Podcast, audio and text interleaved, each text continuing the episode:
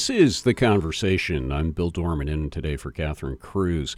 Today we're talking about funding conservation efforts in Hawaii. Our guests this morning include Ken Hayes. He's an invertebrate biologist and the director of the Pacific Center for Molecular Biodiversity at the Bishop Museum in Honolulu. Joining us today in his capacity as a research scientist studying the biodiversity crisis and its impacts in Hawaii and the broader Indo Pacific. And Jack Kittinger of Conservation International joins us by phone. He serves as the vice president of the Global Fisheries and Aquaculture Program in the organization's Center for Oceans and has been working towards a visitor green fee in Hawaii for the past five years. We would also like to hear from you this morning. What are your thoughts about paying for environmental protection in the state? You can call us at 808 941 3689 if you're calling from Oahu, or 1 877 941 3689 from the neighbor islands or elsewhere. You can also email us at talkback at hawaiipublicradio.org. And, gentlemen, thank you both for uh, joining us uh, today on this discussion. And, Jack, let me start with you with work that, that your group has done about projections about the needs side of this story.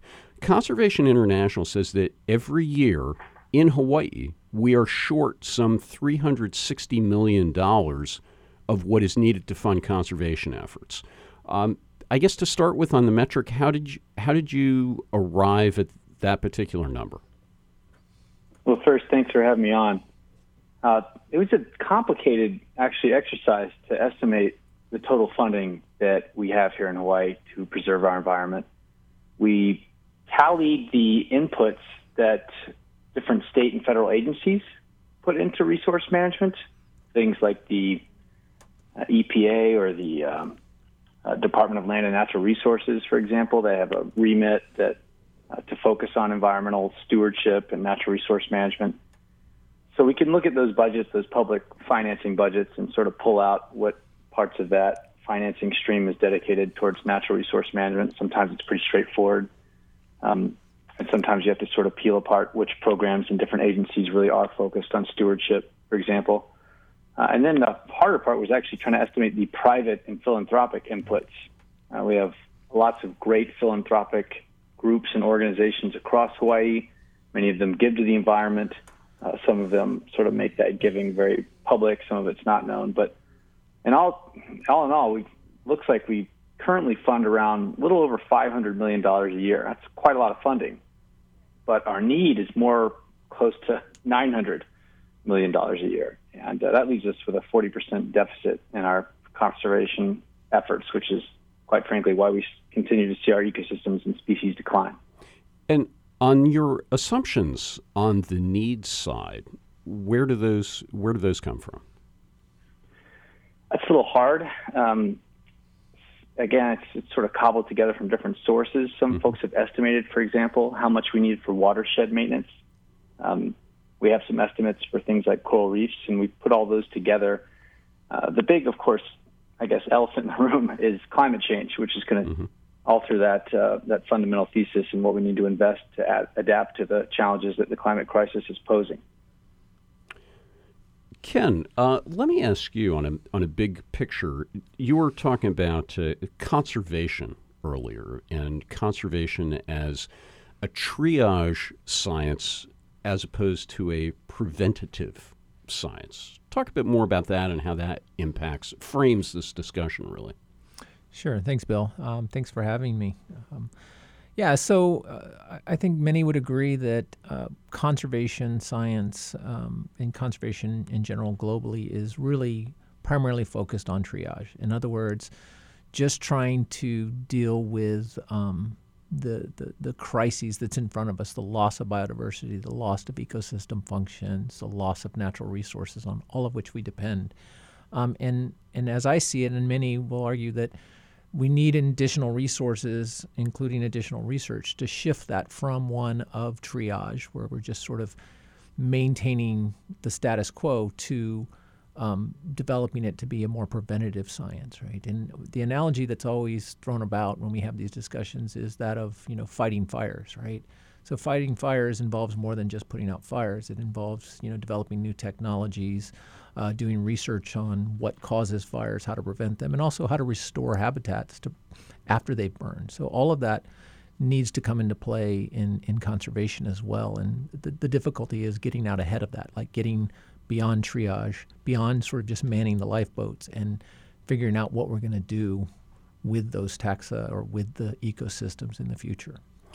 What you're touching on there, and uh, Jack, there's an element of this in, in what you mentioned as well, is again on the big picture of, of education, of changing a way of thinking about this. And, and Jack, I'm going to start with you because you, you brought up climate change, which really is acting as an accelerant on, on so many aspects of that.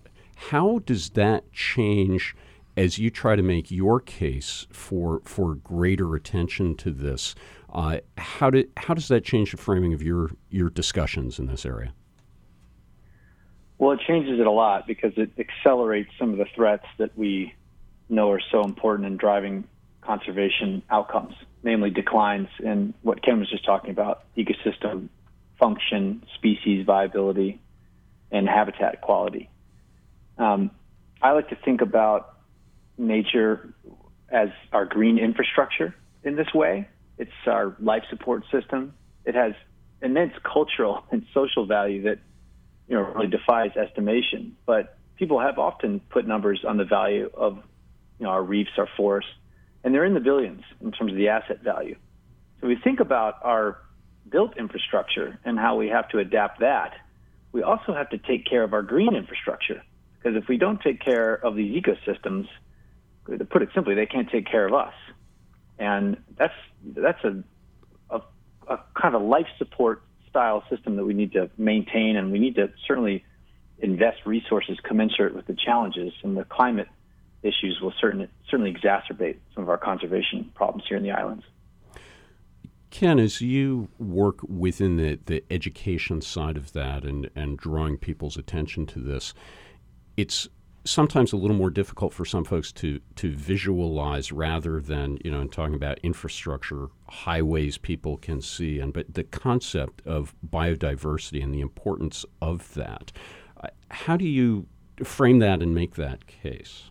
Well I, I just would like to echo you know jack's sentiments and that is that this really is our green infrastructure and it is the life support system on which we rely. I mean and it's it's really obvious here in Hawaii. If you just take around and look at you, like we get, we rely on the, the, these ecosystems for our existence here in these islands, and it drives tourism as well. I mean, our biggest economy driver.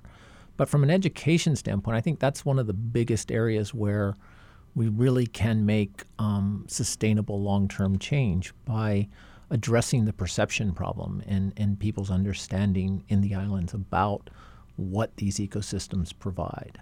Um, and I, I, think that starts at you know sort of very early on. Um, I, I, see a direct connection between what what kids are learning in grade school. My you know uh, five year old son's in kindergarten, and I see what he's learning and the direct connection between it and how legislators end up voting that, that represent us. Right? If if you're not taught these things early on and it's not explained to you early on, then you have no sort of understanding of value of it, right? And as Jack mentioned, there's immense cultural value, immense uh, sort of um, sustainability issues that that are wrapped in this, and without that understanding, and um, we just can't save what we don't know green infrastructure, one of the things we're talking about, and how to pay for that as well here in Hawaii. I'd like to hear your views. You can call us from Oahu, 808 941 3689, or you can call Neighbor Islands toll free.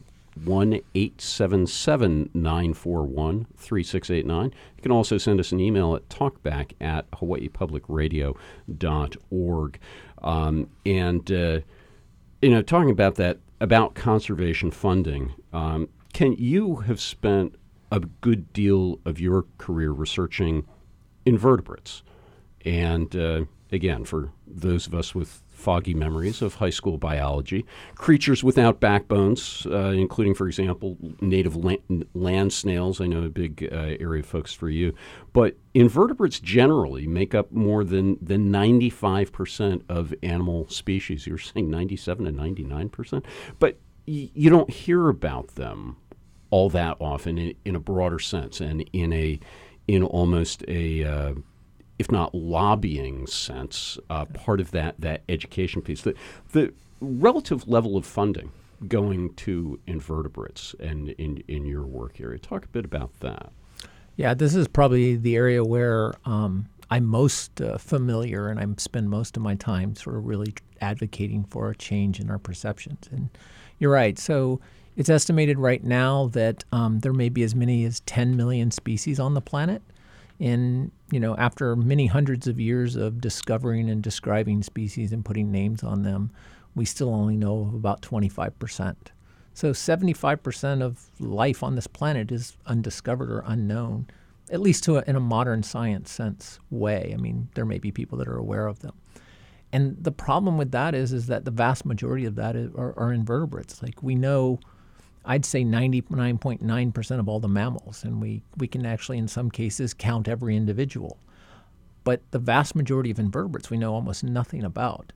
Um, and that's just, again, part of this direct perception problem. We're not taught about them early on and taught about their roles, in part because we don't know about them. But in terms of funding, from, from a research, from a conservation, from almost every aspect, um, we often refer to invertebrates as the ne- neglected majority, right? They, they drive most of the ecosystem functions on the planet, yet receive very minimal um, funding research for either conservation or just funding in general.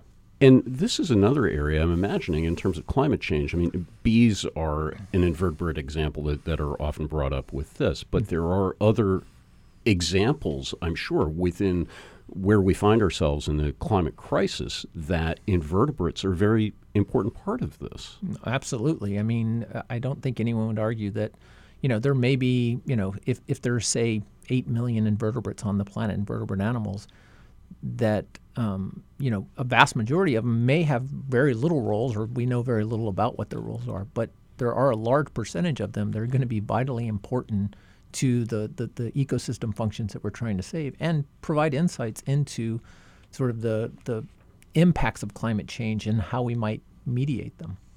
Been hearing about some of the issues here, and uh, we invite you to join us with uh, calling in on our program, 808 941 3689 from Oahu, and toll free 877 941 3689. Also, this idea of how to pay for some of the issues that we need to increasingly deal with uh, given uh, climate change and developments uh, here in Hawaii. And uh, again, we've had a, a caller bit uh, earlier from Hawaii Island who has a viewpoint on that. Hi, this is Corey from Hilo with ideas for conservation funding. A green fee on all airline and cruise ship tickets larger fines for conservation violations and don't let people off the hook, fees at parks for non-residents, educate visitors and residents how to treat the land well, have property tax laws that encourage conservation on private land, um, look at how funding happens in other places, have a contest for funding ideas and last ask musicians to write songs about a place and donate royalties to conservation. Thank you. And thank you, Corey. Uh, Jack, I'm going to turn to you because I know that green fees, uh, that that's a, a, concept in green fee, not uh, not in the golf course kind of way, but uh, for payment. This is something that, that you've spent a good deal of time looking at and looking at how it might apply to Hawaii. That's right. We've um, one of the benefits of working for a global organization is that we can look at models that happen in other geographies and think about how we might adapt those here at home in Hawaii. And green fees are becoming more and more prevalent across the world. Uh, a great example that's sort of in our backyard is the Republic of Palau.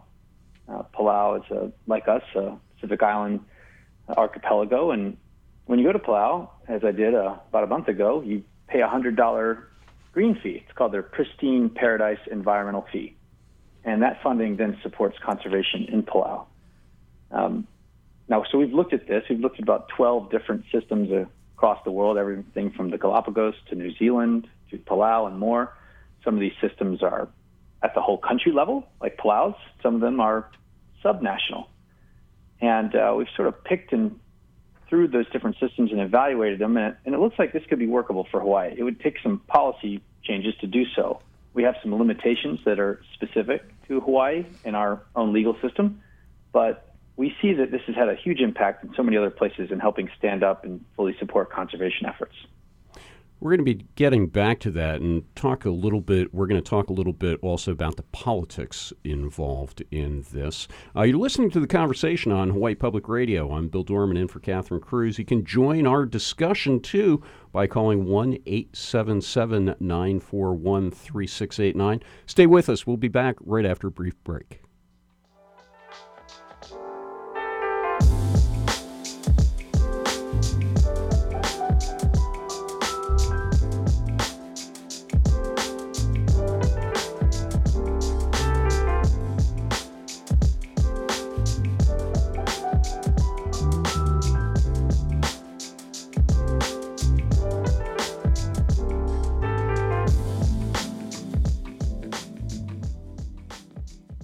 Support for the conversation comes from the HPR Local Talk Show Fund, which helps Hawaii Public Radio sustain and grow its locally produced talk shows. Mahalo to contributors, Bavarian Motor Experts, and Chaminade University. Amazon knows a lot about you. All your buying history, your future buys, your credit card information, all that stuff. But Amazon's system for keeping all that data? It was all put together with tape and bubble gum exposing the data of millions of Amazon customers to, well, we don't know quite who, on the next reveal. Beginning this evening at 7, following Bytemarks Cafe. Support for Hawaii Public Radio comes from Hawaii Care Choices in Hilo, serving East Hawaii, offering palliative, hospice, and bereavement care with openings for healthcare and administrative positions. Application at hawaiicarechoices.org.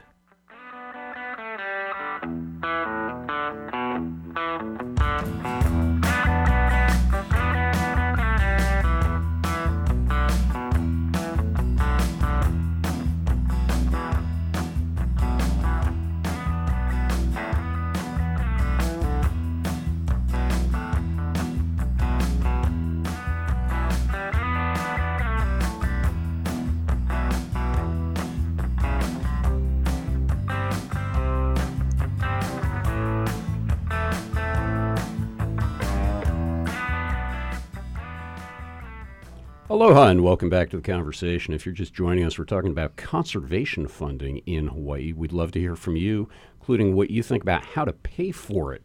You can call us at 808 941 3689 or toll free from neighbor islands 1 877 941 3689. We have a caller, uh, Josh, in uh, Honolulu, who's with the uh, DLNR Division of Forestry and Wildlife. And um, just finding out about a uh, uh, a program that is uh, now a new portal that has come out. Nature lovers being able to celebrate Giving Tuesday with a new donation opportunity giving back to the land. It's a uh, it's a first for the DLNR Division of Forestry and Wildlife, and is an alternative way to experience and, and support uh, natural uh, areas. And uh, Josh, thanks for uh, for giving us word about this. Yeah, thanks so much for taking my call, and uh, I really appreciate the broader discussion on funding policy and different ways to support uh, our ecosystems here in Hawaii. Um, I just wanted to add in that we had just put out this announcement yesterday through a, a news release that we now have a direct donation option. And so, in addition to kind of the, the broader policy things that are being discussed, we do now have a way for direct user donations, uh, specifically to support the Natural Area Reserve System, which is something that the Division of Forestry and Wildlife manages. We have about 23 natural area reserves statewide that comprise some of our most unique ecosystems and then habitat for some of our most uh, unique native species. So that's something that um, can be added into the mix of ways to support uh, conservation work in Hawaii. And thanks for letting me contribute that comment. Mahalo, Josh, and I should let our uh, audience know that you can go to dlnr.hawaii.gov slash ecosystems. And if you have the tolerance for another uh, slash NARS slash donate, uh, that will get you to the form, but uh, that's all at dlnr.hawaii.gov. And, um, you know, Ken, in terms of when you look at the different threads of education, because we were talking about sort of getting this word out in a, in a broader sense to people, because people, once, once they a lot of times find out the gravity of the situation and how so many things touch on this, they want to get involved. What are ways forward in that direction? That's a really good question, and it's it's a really complex one, and I think it touches on, you know, not only the the resources that we need, so increasing those number of resources and the creative ways we've got to go about doing that, but also how we allocate them, right? So how we spend the time um, doing that. And so a lot of the information needed to educate the general public and, and bring those to schools and to the museums and to universities and other things are really just lacking, right? We don't we don't know enough, and and that really is sort of this. Uh, funding mechanisms as well as the allocation of those. But but some of the creative ways to do that is, uh, in particular, what we do is to engage um, the, the community at all levels uh, of education, from grade schoolers all the way up through sort of citizen scientist and really try to sort of get them to really understand not just the gravity of the situation because that, that happens quite often if people are sort of overwhelmed with how depressing this is. I mean, you know, we often talk about needing therapy in, in conservation science because we just deal with it constantly and it's so uh, tough on you. But I, I think also just informing them about the, the, the amazing – the wonderment of it all. Like, I mean, it's just incredible that we occupy this planet with, you know, another 10 million species and, and we have so little knowledge of what their roles are. And I think people and human beings as a species are enthralled or enthralled with uh, the, the wonderment of it. And I think teaching them to love that and appreciate that is, is will go a long way to helping um, solve some of the problems. I mean, it's obviously not going to do everything.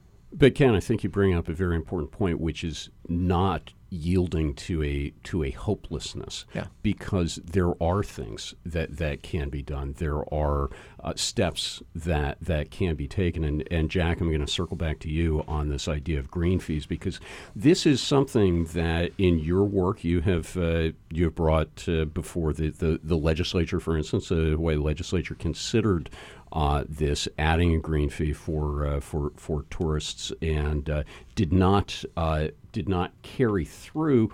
Uh, I noticed in looking through some of the testimony on this in the in the past uh, because it, it, did it passed out of the out of the Senate, but not um, not all the way through in terms of the last session.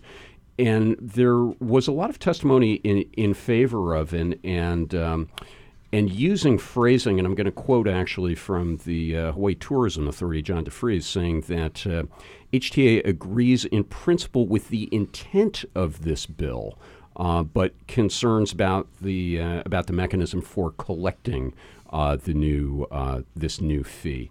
and also caution about taxes, fee increases that could adversely affect the, the relaunch of, of tourism. So, in terms of this this ongoing discussion, what's what's your response to uh, to, to that sort of criticism? Well, the collection mechanism is certainly the hardest part of doing it in Hawaii. Um, to take the listeners back, when we started this journey in 2015, 2016, really looking at this idea and looking at what other geographies were doing. Um, you know, at that time, which pre-pandemic, we had something like I think it's 10.4 million visitors. It was over 10 million visitors, right? Mm-hmm. Yes. And the idea at that time that you would somehow stop every visitor before they came in was totally crazy. and now, of course, the idea that we won't stop people that come in, um, you know, because of the pandemic is crazy. So times have really changed. Where the tourism industry has been hit hard, and of course, that's hit our communities. Um, what we've seen in other programs in other places is that a visitor green fee is not only a way to collect revenue, but it is a way to engage visitors and to educate them. What Ken was talking about in terms of creating opportunities. And that's a really great opportunity for us to really rethink sustainable tourism and to uh, for the industry to really help differentiate Hawaii as an eco-friendly, you know, green destination. So as we think about greening our the whole tourism experience here, the green fees isn't just a way to collect funding. It's also a way to sort of engage visitors as they come to our islands. And we've seen that have a really positive impact in a lot of other places and something we could draw on here too engaging visitors uh, that, that's such a crucial uh, part of this as you say not just a revenue source um, but something that also can continue beyond an initial visit potentially uh, you can uh, you can call in and join this discussion we'd love to hear what you think and what you think in terms of funding and we'll get to a little bit in terms of um, what uh, ken you were talking about the importance of private contributions as, as well as government funding. What do you think? Uh, give us a call. 808 941 3689 from Oahu or Neighbor Islands toll free 81 877 941 3689. You can also drop us an email at uh, talkback at hawaiipublicradio.org. But uh, Ken Jack talks about the, the importance of, of engagement and yes, engagement on, on tourism, on visitors on, on one level, but also um, beyond government funding, the, the importance of the private sector within this. Yeah, I think that's a really critical component of this. I mean, for a very long time, I think we've looked towards our government to be able to fund the things that we need to do. And I, I don't think we can look away from that. I mean, the government does have a responsibility, and there, there are things that um, they need to help manage, and, and our taxes and, and fees need to go to. But at the same time, we, we are in a crisis situation, not just a climate crisis, but a biodiversity crisis. And, you know, it, it's pretty grim. Um, but there are those with the resources and the willingness, if they're just informed and engaged, to make a difference. And I, I think that's another uh, I hate to use the term, but a revenue stream. We, we need to look at engaging those people in various ways to bring to bear um, on on the problem. Um, nothing nothing wrong with revenue streams, by the way. No, no, um, no, definitely not. But and you're you're talking about the uh, the idea of biosecurity and the, uh, the invasive species being a part of biosecurity. Uh, Chelsea Arnott uh, works as a planner for the Hawaii Invasive Species Council. She does a lot of analysis in that position, including the comparative cost of funding biosecurity versus allowing invasive species to become established in Hawaii. If we move forward with implementing every action identified in the biosecurity plan, that on a yearly basis across 10 years is 38 million per year. And, and that's just a drop in the bucket, like you said, compared to something like brown tree snake coming and establishing in Hawaii or little fire ant establishing across the state or Miconia spreading throughout all of our watersheds and wiping out our native ecosystems and causing hydrologic damage and damaging, you know, our main source of drinking water across the state. Yeah, it's just a drop in the bucket. And, uh, you know, Ken, you were talking uh, before in terms of triage versus preventative, but also, Jack, from your perspective on the politics of this, it's sometimes difficult to frame costs that are more difficult to uh, to spell out to see.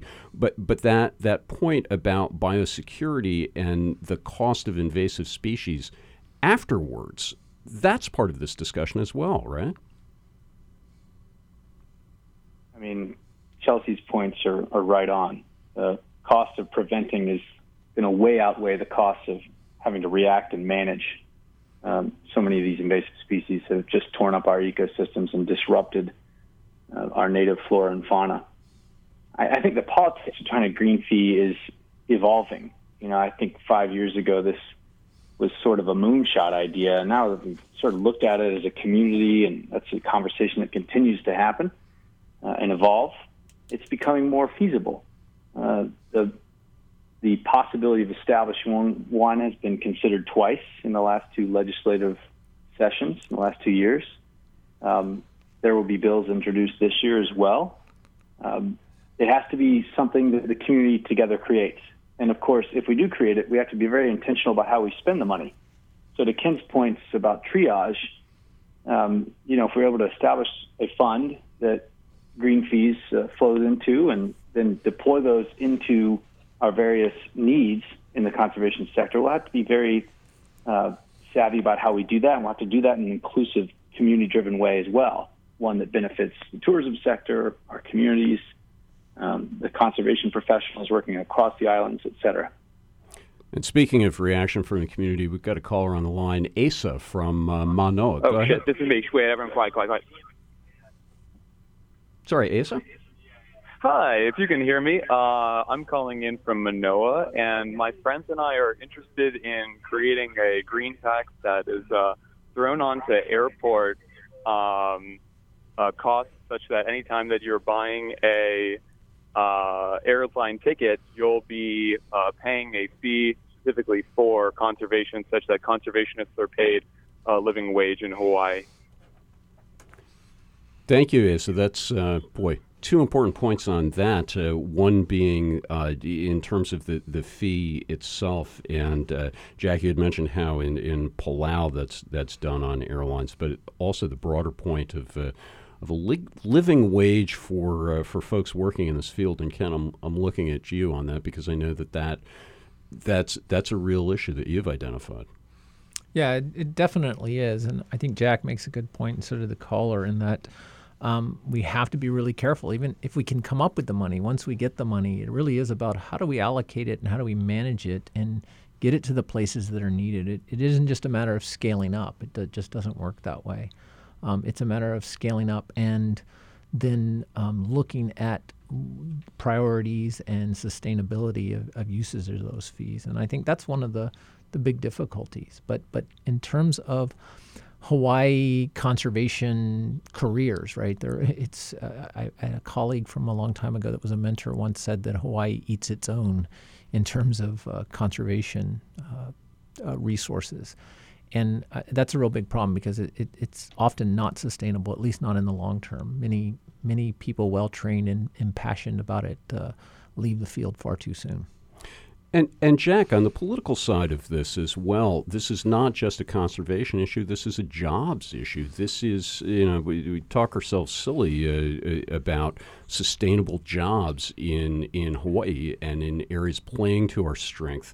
Uh, and this certainly would seem to be a good example of that. Uh, your thoughts in this area?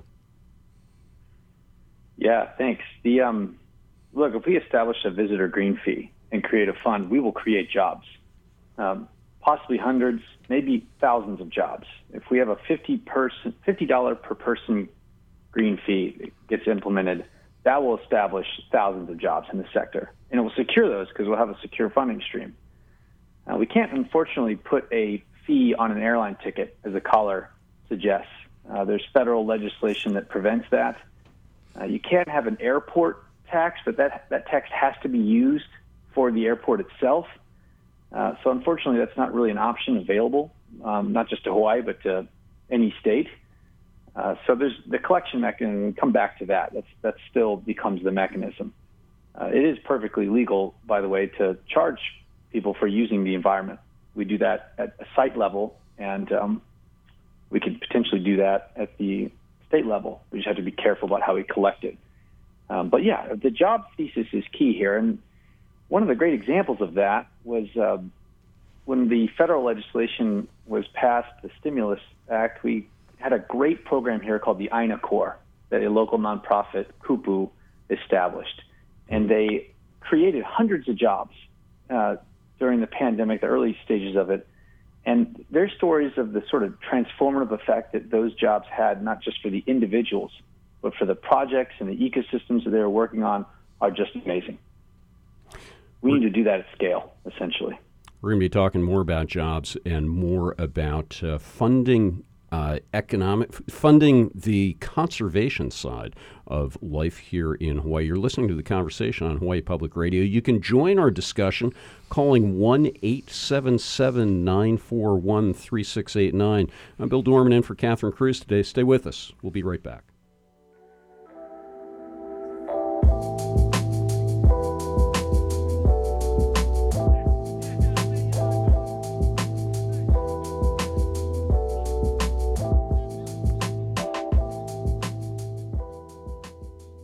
Support for the conversation comes from the HPR Local Talk Show Fund, which helps Hawaii Public Radio sustain and grow its locally produced talk shows. Mahalo to contributor Hastings and Pleadwell, a communication company. Of the next Fresh Air, an interview with some performance by Dave Grohl, founder of the band Foo Fighters, which was just inducted into the Rock and Roll Hall of Fame inducted by Paul McCartney, who called Foo Fighters one of the greatest rock and roll bands in the world. The first time Grohl was inducted was when he was the drummer for Nirvana. Join us. Beginning this afternoon at 3, following On Point. Support for HPR comes from Homeworks Construction, a full service design build firm that specializes in new homes, additions, and ADUs, accessory dwelling units. Recent projects and portfolio at homeworksconstruction.com.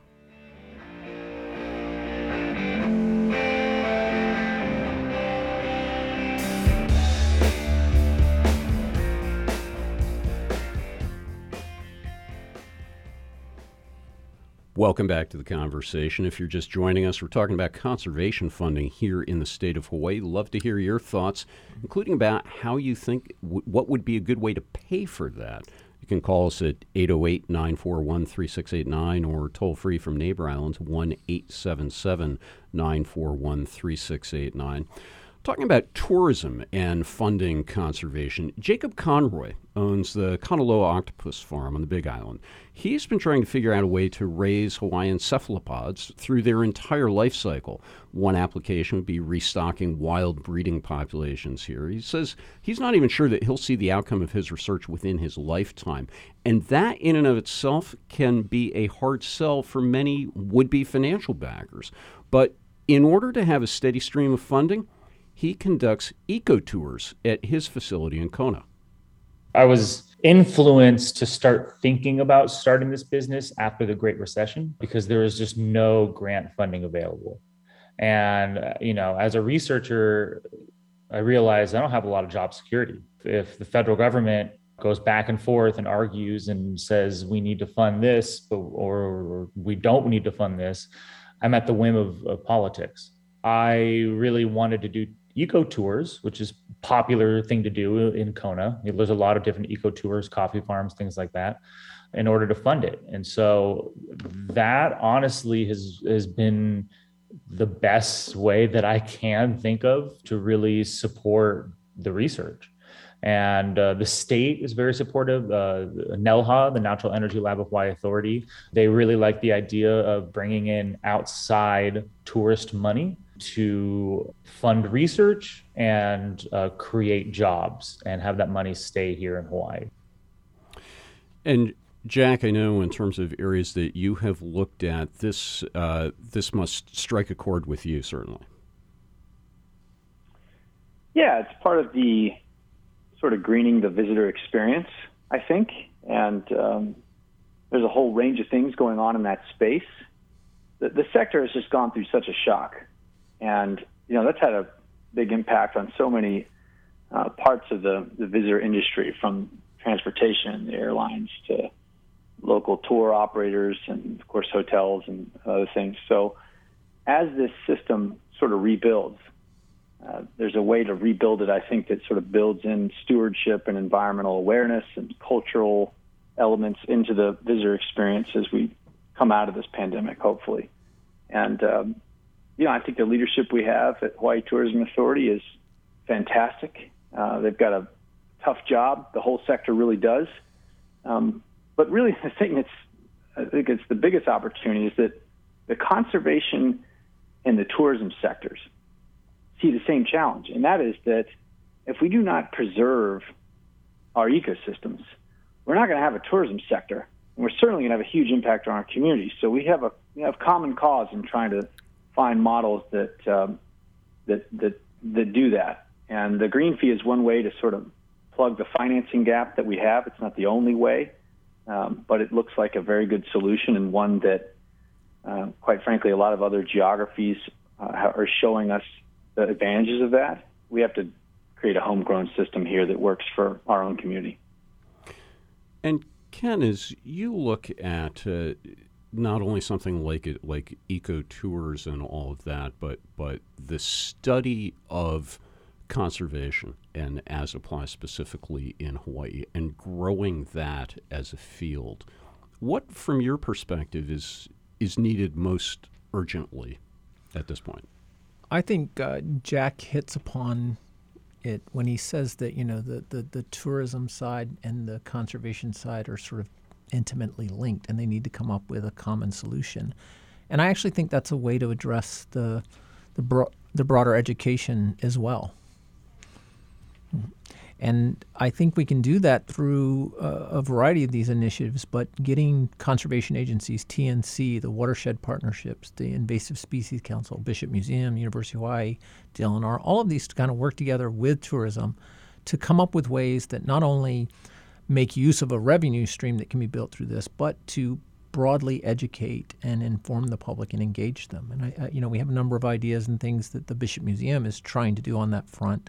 One of them is a, a Hawaii Master Naturalist program that we're trying to develop to help train volunteers and those interested in, in a variety of different conservation issues. And I think my my work with you know folks from across the, the spectrum in conservation, I, the one refrain I hear is that they wish more people understood what was involved and and um, you know while they obviously want more money, but they wish people had a better understanding of the the complex integrative nature of way an ecosystem works to provide the kind of services. And it's not just a matter of putting up a fence and keeping pigs out. I mean that's part of it, but you've got to do other things, and and we've got to have the the underlying funding to be able to do those other things to really restore those ecosystems. And the only real way to do that is is through a broader education program that engages the public in the solutions. And to go deeper in yeah. terms of that that specific education. This is uh, Ken Hayes, by the way. He's an invertebrate biologist, research scientist working in biodiversity director of the Pacific Center for Molecular Biodiversity at the Bishop Museum here in Honolulu. Also on the line with us today, Jack Kittinger of Conservation International. He's vice president of the Global Fisheries and Aquaculture Program. Uh, hearing from uh, some of you, uh, Mrs. Gray, who's not on the line right now, but uh, wrote in from the east side of uh, Honolulu, or actually gave a call. She's got a question for you gentlemen. How realistic is it for the state to reestablish native floral and fauna? Is this a realistic alternative or not? And and if so, what's the uh, funding and needs in, in manpower and, and fiscal dollars? And and Ken, I'll, i know that you uh, you spend some time tromping around the uh, the wildlands. we'll start. What do you what are your thoughts on that? I think as a it's a great question because it's one we grapple with all the time. Mm. Um, it, it, how realistic is it? Well, it just depends on to what level, right? There's a whole field of restoration ecology and, and that grapples with this question all the time as to what are you restoring it to. Um, but I think more to the point is we, we don't have a choice. We, we need to restore some of it. I mean, we're mm. going to lose a lot. We've already lost a lot. Um, we, we've lost anywhere from 50 to say 90% of some of our Hawaiian land snails that are endemic to the islands. And you know, we're not going to ever get those back. But the the real point of this is to figure out what we have left and what can we save and and how to prioritize some of that, right? And that really is fundamentally going to come from a better, deeper understanding of biodiversity and how climate change and all these other interactions uh, play together to sort of maintain ecosystem functions and services. Jack, any thoughts on that when it comes to uh, native floral and fauna? Well, Ken certainly is the expert here. Um, the only thing I'd add to this is that, uh, to build on what Ken said, is you know it, it's an expensive proposition to do this, right? But we have the know-how, we have the expertise, and we could certainly create a lot of green jobs doing that. Um, restoring forests is vital, not only because of the species and how unique they are and their interactions, but also because it's our water factory. So it's quite expensive for us to build water desalination plants as well. So that's a trade-off that we hope we don't have to make. So restoring um, our forest ecosystems also supports our, our water security, for example. And there's all sorts of win-wins like that across the conservation spectrum that we need to be aware of. And of course, we have to fund them at the right scale in order to uh, preserve the future for our kids here. Back to back to that point in terms of funding at the at the right scale. Uh, Springer Kaye serves as a program manager for the Big Island Invasive Species Committee. The group is facing a budget shortfall uh, for this coming year of about two hundred twenty thousand dollars. Again, that's a that's a number, that's a budget figure, that's a, a budget situation. But that number itself, as we've been talking about this morning, tells really what is a much broader story. With a small organization, a whole program might be run by one specialist. Quarter of a million dollars, that's four positions. That could be four whole programs, our, like our entire Little Fire Ant education program, just gone, or our entire nursery endorsement program that teaches uh, nursery owners to recognize and not import invasive plants and plant pests. That could just be gone. and unfortunately, as we learned in the last economic downturn, when these positions are cut, we don't necessarily get them back. That specialized, highly educated person has gone on with their life. We don't necessarily have the funds to ramp back up. The moment where uh, leaders in the legislature or others are willing to fund that kind of work may have passed. So it can mean that those programs are gone forever. Again, just a reminder that that involves a lot more than just a, a simple budgets and programs, but Jack, again, back to the idea of when you frame this and, and when you put a sense of urgency on this, is there something, for, and I'm just going to point it to this coming legislative session because this is what we're looking at. Uh, what's your strategy? What is different? What is shifted? What has changed? And, and what remains the same for you? Well, our strategy at Conservation International has really been to analyze the policy options available to our decision makers and to assess that in such a way that the best options are available to be acted on. Um, what the, that little excerpt illustrates is something that we see across the landscape, which is that our sector is shovel ready, but it is just not funded at a scale to actually meet the challenges. So if it's the spread of an invasive species that's highly disruptive, or it's the erosion of a coastline, or the decline of a coral reef that's been subjected to bleaching uh, because of the climate crisis, all these things need competent managers and, and experts in the field. And we have those experts, and we can build a green workforce around that. Um, but we've got to change the way we finance the sector. Right now, it is basically financed by state, federal, and some private and philanthropic funding. Uh, those budgets, of course, took a hit uh, during the pandemic, uh, but we're in a rebuilding phase now. And I, I see a lot of sense of urgency among our decision makers, and I see a lot more enthusiasm for the idea of this. And I also see it as a way to build back a better, stronger, more engaged tourist sector. And uh, these are all pathways that we can do. Thank you, Jack. One one point on this in terms of jobs and uh, money we've been talking about. Dania Weber is a uh, grad student in conservation biology. She says money's not the primary reason that people get into this field.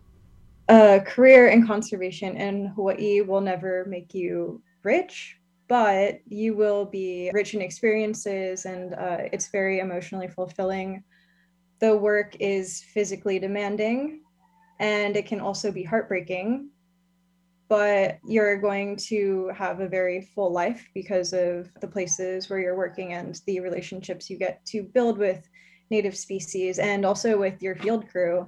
I will say there's a lot more career opportunities coming up uh, year by year. Kupu Hawaii is a great resource that's trying to create gateways for people to start building careers in conservation and uh, making it more of like a livable field to work in. Um, so I really recommend checking out kupuhawaii.org for people who are interested in exploring different opportunities in conservation. And then for people who want to volunteer, they can check out uh, conservationconnections.org. And there's a bunch of different nonprofits that post through that website. A lot of information we've been going through this morning, and it's unfair. But, gentlemen, I'm going to give you 30 seconds each for closing thoughts. Jack, we're going to start with you. Well, I just want to thank you for hosting this important discussion and dialogue. Um, I think you heard it in her voice. You know, conservation, for those of us who work in the sector, is more like a vocation than a profession. Um, we have to rise to the challenge. We have the ability to do that. We're at an interesting and very pivotal moment uh, in our journey, and it's going to take all hands on deck. It's going to really be a community led effort that's going to carry us um, into the new future where we adapt and, and figure out our conservation challenges and build a, a better a better uh, set of ecosystems for our, our keiki. Thank you. Thank you. Ken? Yeah, I just would echo uh, Jack's sentiments and thank you for putting this together. And I think it's part of the, the solution, right? We, we've got to inform the public in a much more sort of broad, deep fashion and do it as quickly as we can because we are in a crisis mode. And I think what we've discussed a lot of is providing the resources to um, do those things, uh, particularly engaging the public. I think the more we know, the more we're better positioned to save what, what remains. Thank you, Ken Hayes, invertebrate biologist, Pacific Center for Molecular Biodiversity at the Bishop Museum in Honolulu. Jack Kittinger of Conservation International. Thank you both and for your calls. You can still share a comment about today's show. You can call our talkback line 808 792 8217. Send us an email at talkback at hawaiipublicradio.org. If you want to listen back to today's show, the Conversation Podcast at hawaiipublicradio.org. Tune in tomorrow, Splendid Table, Turkey Confidential, 10 to noon, and Friday at 11, a special program, our Booster Shots Ethical. I'm Bill Dorman. Catherine Cruz returns Monday. Join us more of the conversation. Mahalo.